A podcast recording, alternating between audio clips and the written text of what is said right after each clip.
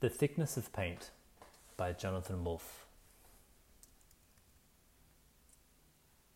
A photograph by Robert Polidori of a room within the city of Petra shows a pristine cubic volume hewn out of the rock.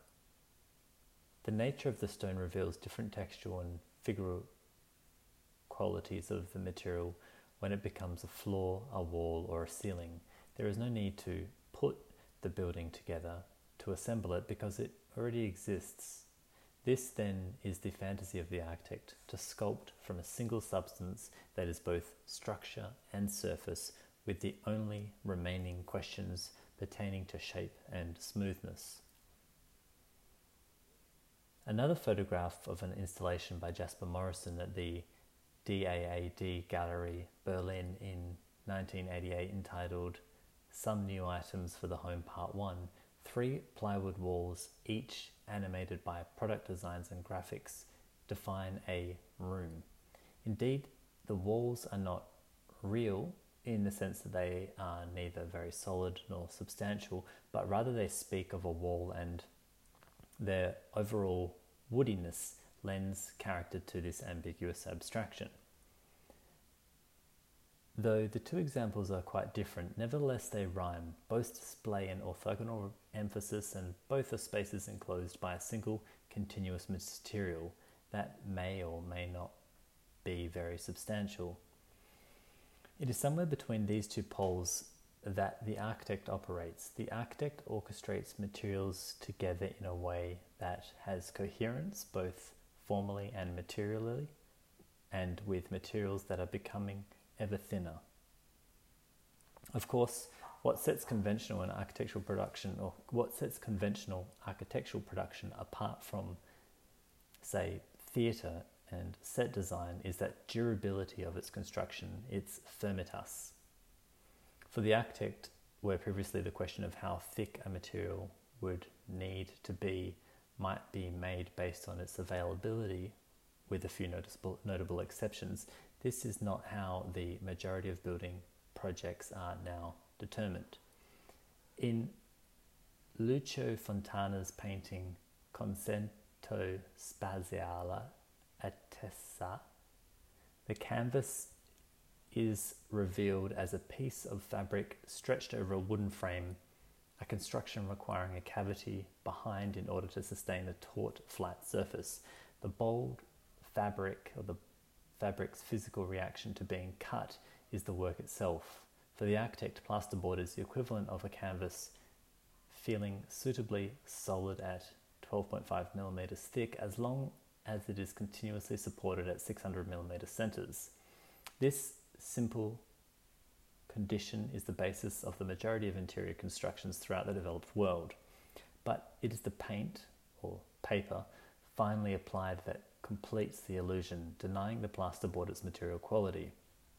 With Brickleaf House in 2003, our formal and material aspiration sought out a feeling of apparent depth and solidity by using everyday conventional construction techniques and materials of thinness. Exterior cavity brick walls to a steel frame, dry lined metal stud internal partitions and ceilings, the handmade textural brick was selected to rhyme in colour and texture with the tree bark that dominates the surrounding territory. Internally, the walls and ceilings were kept continuously flat and unbroken so that the solidity is implied formally rather than materially.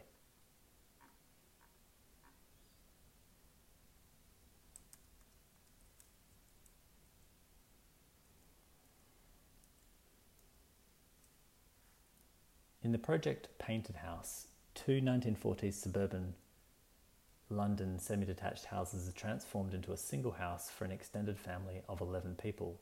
The practice of combining dwellings in this fashion is commonplace in some communities in the UK, although largely on an ad hoc basis and seldom from an architectural standpoint.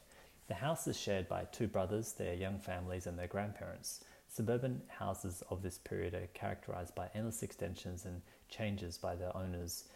The result an agglomeration of rooms and details built sequentially without formal coherence. The interiors are something else again, and in a world where choice where the choice of and access to so many materials far exceeds our needs, the result is rarely without a generous dose of cheesiness. In this house, almost all of the interior surfaces, walls, ceilings, floors, and joinery are either painted or laminated to match paint. This lends the conventional shaped volume an abstract character. This is not a new phenomenon. The Georgians used paint meticulously to define a range of atmospheres that united several different materials within an overall or all over finish. The exterior of the old building has been overclad with insulation, the rear and side furnished with a layer of render. The facade is faced with brick slips, presenting a clearly defined face towards the street, a look which is emphasized by the original window openings, which are retained to maintain the ordinary everyday feel of the traditional suburban semi.